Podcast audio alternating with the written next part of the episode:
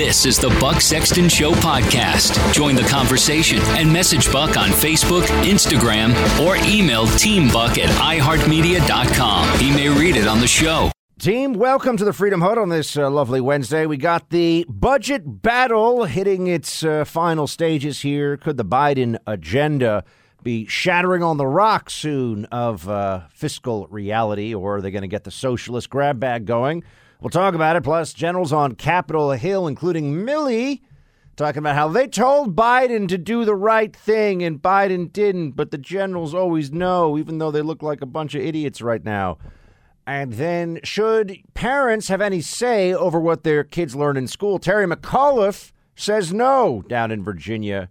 We've got that for you. All of that uh, coming up. Let's let's start today, if we can, with the budget bill and what's going on there. Because if this doesn't happen, let's just understand the stakes for a moment here.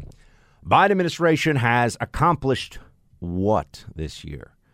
What has gone well? What is the thing that they could point to and say, you know what? We've really got this. We've really got this one covered. We did a great job. Uh, the the border is. A, there's no mean tweets. That's actually, I think, if they were forced, producer Mike knows, if they were forced to come up with something, it would be that you don't have someone calling the journalists fake news, which I miss. Some people hated the Trump tweets. I actually thought the Trump tweets were pretty fantastic most of the time. Uh, occasionally he went a little, but you know, if you're if you're with a brawler, he's gonna once in a while throw a punch and you know hit the barkeep what he means to hit the uh, the biker. You know, it's it's just not easy. It's not easy to get it right all the time. I don't get it right all the time. But what's gone well for the Biden administration? Really nothing. And this is reflected. I mean, I'm not just saying this because I feel this way. There's actual data here. Biden began with a 61% approval rating among independents, according to Gallup, not rightwingcrazy.com. According to Gallup, it's been eight months. Now his approval rating with independents is 37%. Oh, man.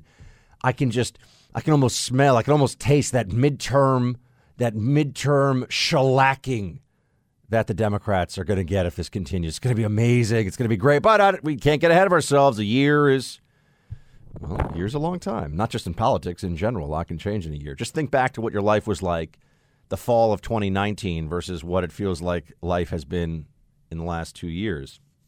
I feel like I don't even remember the last two years. It feels like what what's even happened? I mean, it's just been one long. It's been one long Fauci lecture. Got to wear your mask. Got to social distance. More vaccines. A few more. A little more vaccine. A booster. A booster. I, this, I go to sleep at night and like I'm having nightmares about getting another another Fauci lecture. Um, but okay, here's where we are with the Biden agenda. If it doesn't get through reconciliation, if Democrats don't manage to just spend money, uh, I always feel like why do we got to say drunken sailors? You know, I've I've known some sailors; they can handle their liquor. Why is it the sailors always get picked on for being drunk? That doesn't seem fair to me. It doesn't seem fair to me. But you know, spend money like a like a drunken schlub intelligence officer. How about that? I've seen those guys wasted and spending a lot of money too. So here we go we have an infrastructure package that is tied uh, because of Democrat strategy here. They're trying to tie all this together with the 3.5 trillion. So remember, it's one trillion infrastructure, 3.5 trillion of whatever Democrats want to spend money on. So we're getting close to, you know, four and a half, going to be five trillion. I'm sure when all's said and done, when you add all the bells and whistles into it, and this is a problem People understand the economy right now is not what it should be. It's not going where it should be. But this is why you don't want to listen to a geriatric socialist about what to do with strategy. And here is the burn. The Bernie Sanders, who owns three houses and is worth several million dollars himself.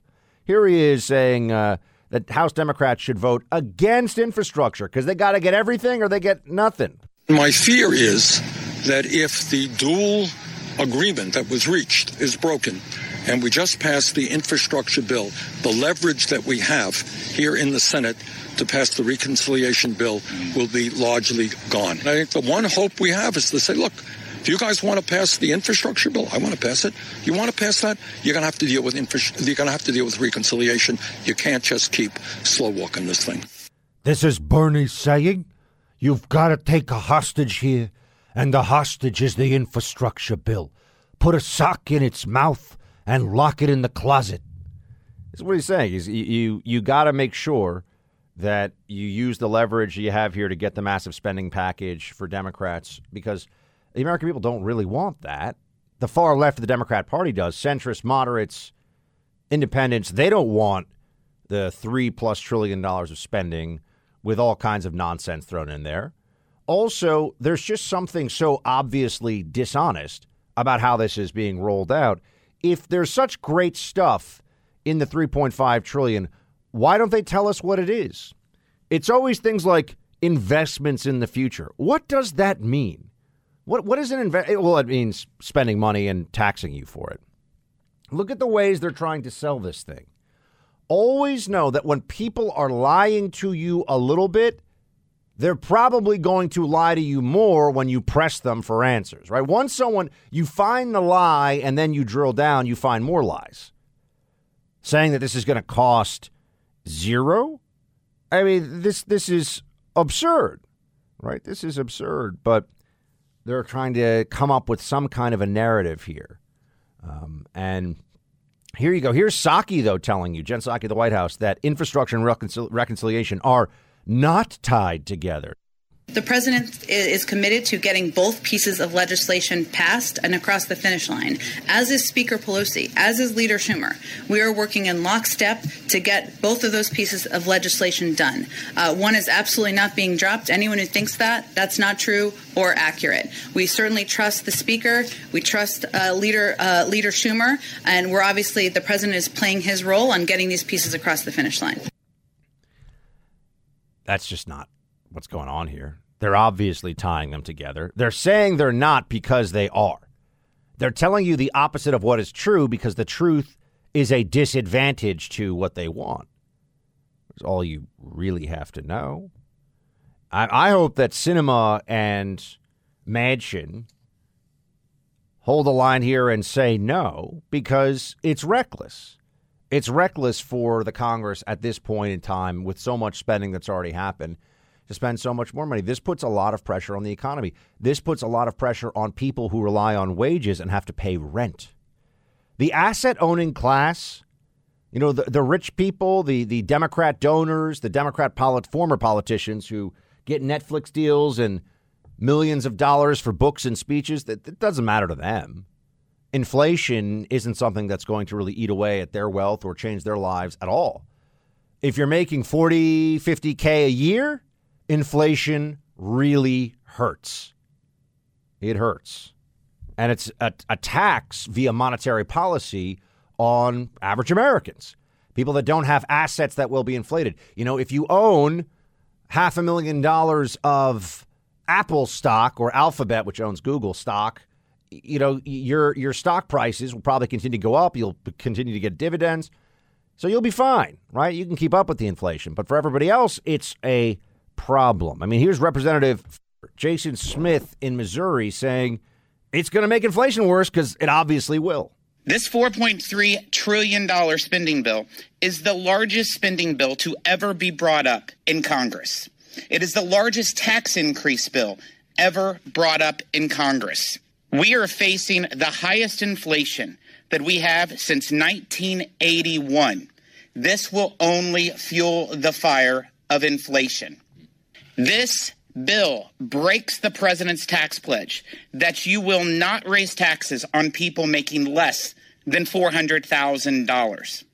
And this rewards their political friends, allies, and donors. They're wealthy environmentalists. Yep. This is exactly what's going on. But Democrats know it's it's really now or never for them. Right? If they can't get this thing through, what do they point to as the Biden administration's accomplishments? Remember years ago when it was actually not, I don't think it was Jen Psaki, I think it was the other spokes, uh, spokesperson of the State Department, was asked about Hillary Clinton's accomplishments under the Obama administration, and there was this hilarious silence because as Secretary of State, Hillary Clinton just was going on a taxpayer funded extended uh, vacation via private jet, courtesy of the taxpayer, and didn't actually accomplish anything. I mean, other than you could look at the disasters of things like Benghazi, disaster of Syria, the disasters of the Obama foreign policy in general. But I digress. So, Afghanistan, you got generals testifying. Here's the what everyone's focused on. Biden said, "Oh, the generals didn't tell me that we had to leave 2,500 troops behind in Afghanistan." This is the big, the big beef. Uh, I've, I've got to tell you, um, that for me, I mean, Joe Biden. It's tough to know what he forgets, what he says. I, I honestly think, and this isn't an excuse. It's actually really unsettling. I honestly think we have a commander in chief who is quite forgetful because he is in the early stages of clear cognitive decline. So, yeah, could he forget if the generals had sense? I'm, I'm sure he could. Is that an excuse? No, it's an explanation. But beyond that, I mean, the, the part of this that I think is really capturing a lot of people's attention, at least those who care enough to pay attention uh, about what's going on in Afghanistan, is okay, why is it that nobody is being held to account for what happened in a meaningful way in the leadership cadre? As others have been asking, why didn't a single member of the senior military brass stand up and say, if you abandon Bagram, if you abandon Bagram, I'm going to resign. I, I cannot abide that level of foolish and incoherent strategic decision making from the Biden administration. And so, out of love of my country and res- uh, respect for the position that I hold in the United States military, I resign, right? Why not? No one did that. Interesting. Here's the Secretary of Defense, Lloyd Austin. Um, I remember when I, I remember when I briefed this guy in Afghanistan a long, I'm sorry, not in Afghanistan, in Iraq a long time ago. I was briefing a different general in, in Afghanistan, different generals. Uh, I remember thinking, I was like, this guy, I think he's gonna. I know it's easy to say now, but I did think I was like, I feel like this guy's gonna end up at the upper echelon of American politics at some point. Uh, he was he was a savvy operator in the political sense.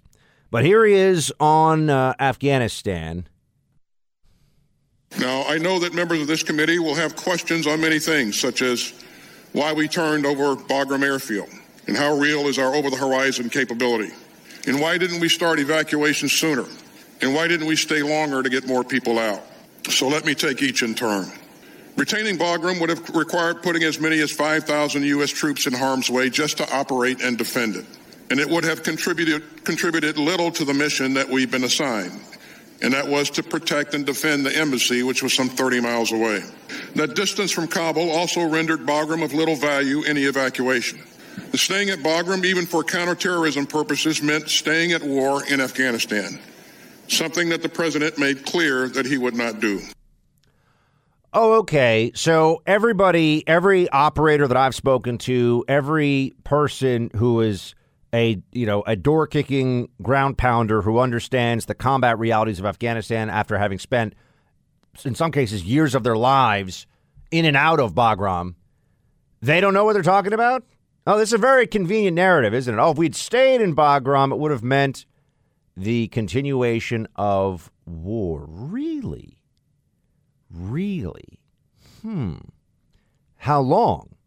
See, notice that what they're pretending is that staying in Bagram forever was the decision. No, the point was if you had two air bases from which to exfiltrate your people, you were in a much better position. And Bagram was a better airfield to use for those purposes than what you had in Afghanistan. They're trying to convince you that they made all the right decisions now. You see this? Now that we're a little further from the debacle, this is the gaslighting that they do. They're saying, oh, no, we did a great job. We knew exactly. This was better than the Berlin airlift. We got it all figured out. Doing a fantastic job with all this stuff. I don't think so. That's not going to fly. Um, the other part of this, though, that is is going to be something that is debated a lot is would the U.S. have had to go to war with the Taliban, U.S. soldiers go to war with the Taliban again if the deadlines were not adhered to from the Trump administration? That's what they're arguing now Why didn't they tell the American people at the time if that was the case, though? I think we all know why. Because they're lying about all kinds of stuff. But and then there's General Milley, who wants you to think that what he did was great on that phone call with the Chinese. I've got some very straightforward analysis on that. The Chinese were worried about an attack on them by the United States. I know, I am certain that President Trump did not intend to attack the Chinese. And it is my directed responsibility, and it was my directed responsibility by the Secretary to convey that intent to the Chinese. My task at that time was to de escalate. My message again was consistent stay calm, steady, and de escalate. We are not going to attack you. Hmm. Let's just assume that what he's saying here at, at some level is, is true on the facts. I just would wonder approach the analysis from this perspective for a second. Why was it such a big story? Why was it in the Woodward book at all if there was nothing extraordinary about this? What they want to tell you is totally normal, nothing to see here. Hmm. Is that plausible under the circumstances? Totally normal, nothing to see here. Is that a is that a believable situation under this? I, I, I got to tell you, seems like asking a lot. Seems like asking a lot, in my opinion, to have people believe that. But you you never know. You never know. People feel like they can get away with a lot these days. I didn't mention this at the top. I wanted to say it though for a moment. YouTube is now on the warpath against vaccine skeptic accounts. Uh, that's what there's, or you know, vaccine questioning, misinformation. This just goes to show you how strong and widespread the totalitarian impulse is among the digerati Democrats, the people who control the portals of digital information online. They want to be in positions to ban information, even if they're banning information that turns out to be true. They don't care. It is not about what is correct or true, it is about power. And so they have to wield this power in order to have it, right? If you never censor opposing points of view, what's the point of having that authority? You're not enjoying that power. People want to utilize their ability to dictate to others. Liberals, leftists, that authoritarian impulse, they, they want to uh, scratch that itch. And certainly that's what they want to do over at YouTube. I know people at YouTube and I know people at Twitter. I have friends at uh, both companies who obviously can never speak to me publicly about it and I can never name them.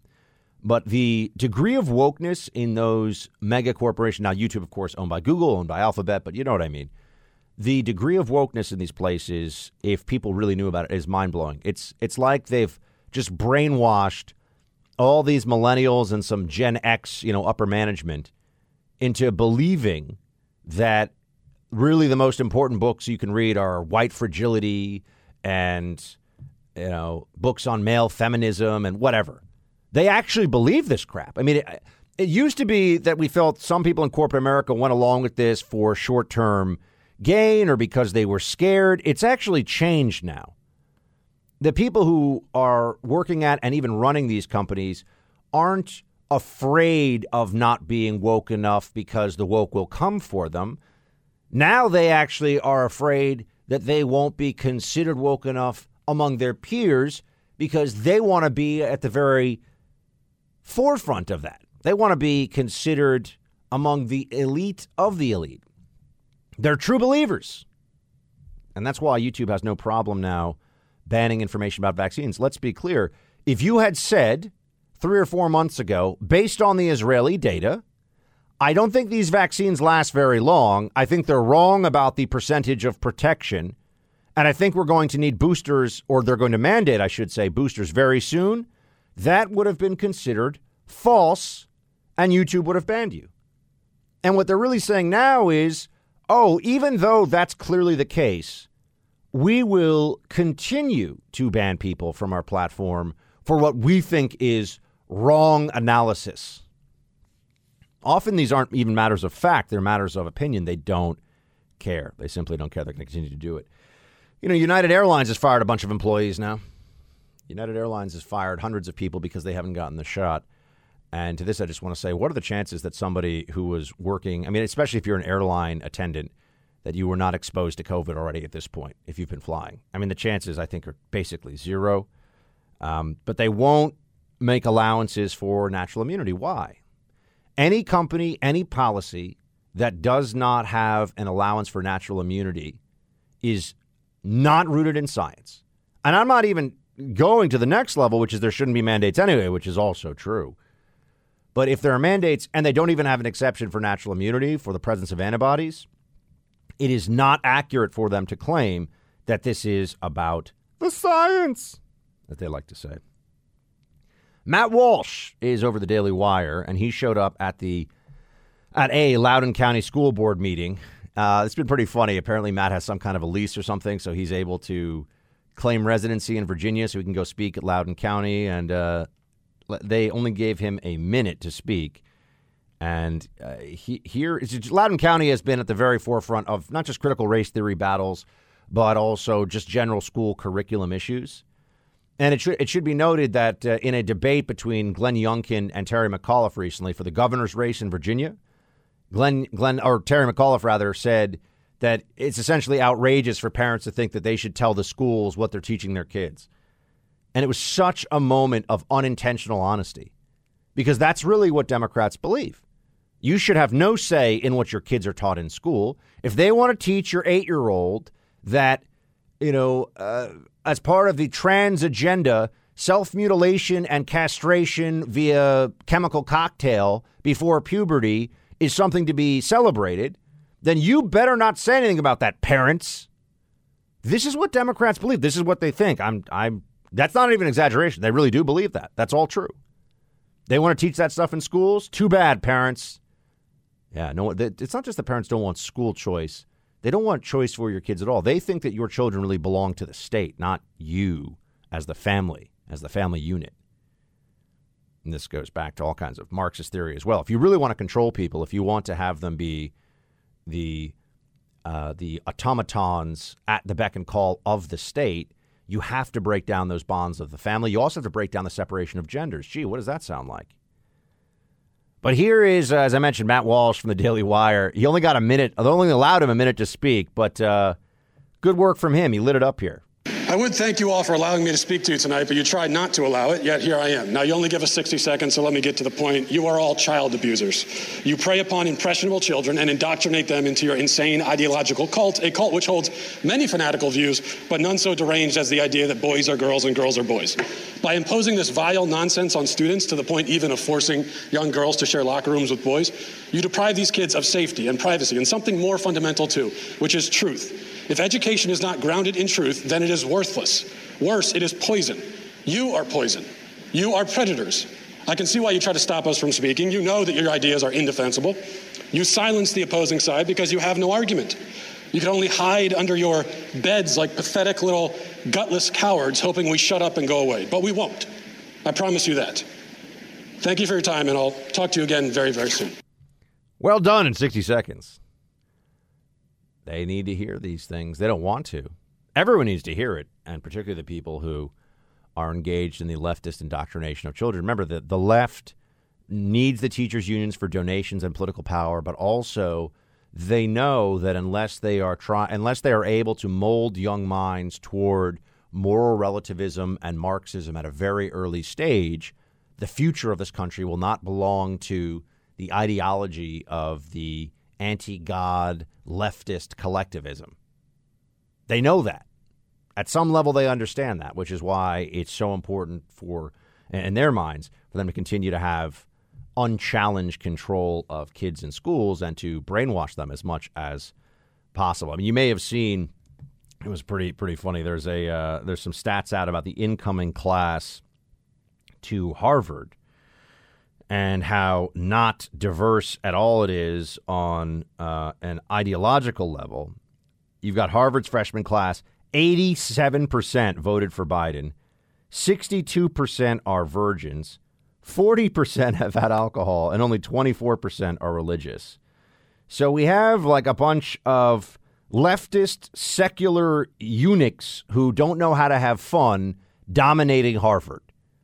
That's what you can take away from this. And I promise you, a, a lot of the uh, any guy who describes himself as a male feminist is either lying or suffers from a an actual lack of testosterone. But they exist, and they go to Harvard. They go to a lot of these places because they're playing the system, and that's really what these schools are. It's just a question of can you fit into the necessary boxes to get pushed along and have everyone pretend that there's something impressive about the individuals who go to these glorified, overpriced credentialing programs, whether it's the Ivy League or where I went to school, Amherst, or any of these places. Glorified, overpriced credentialing programs, friends. That's what they are. You don't learn anything there, that's for sure. That's it for today's Buck Sexton Show. Thank you so much for being here. If you haven't already, please subscribe, bucksexton.locals.com. And uh, also, if you're listening to this, make sure you're following me on Instagram at Buck Sexton. Going to be stepping up the social media game, including this weekend when I'm down in uh, Alabama for the big football game. Talk to you soon, team. Shields high.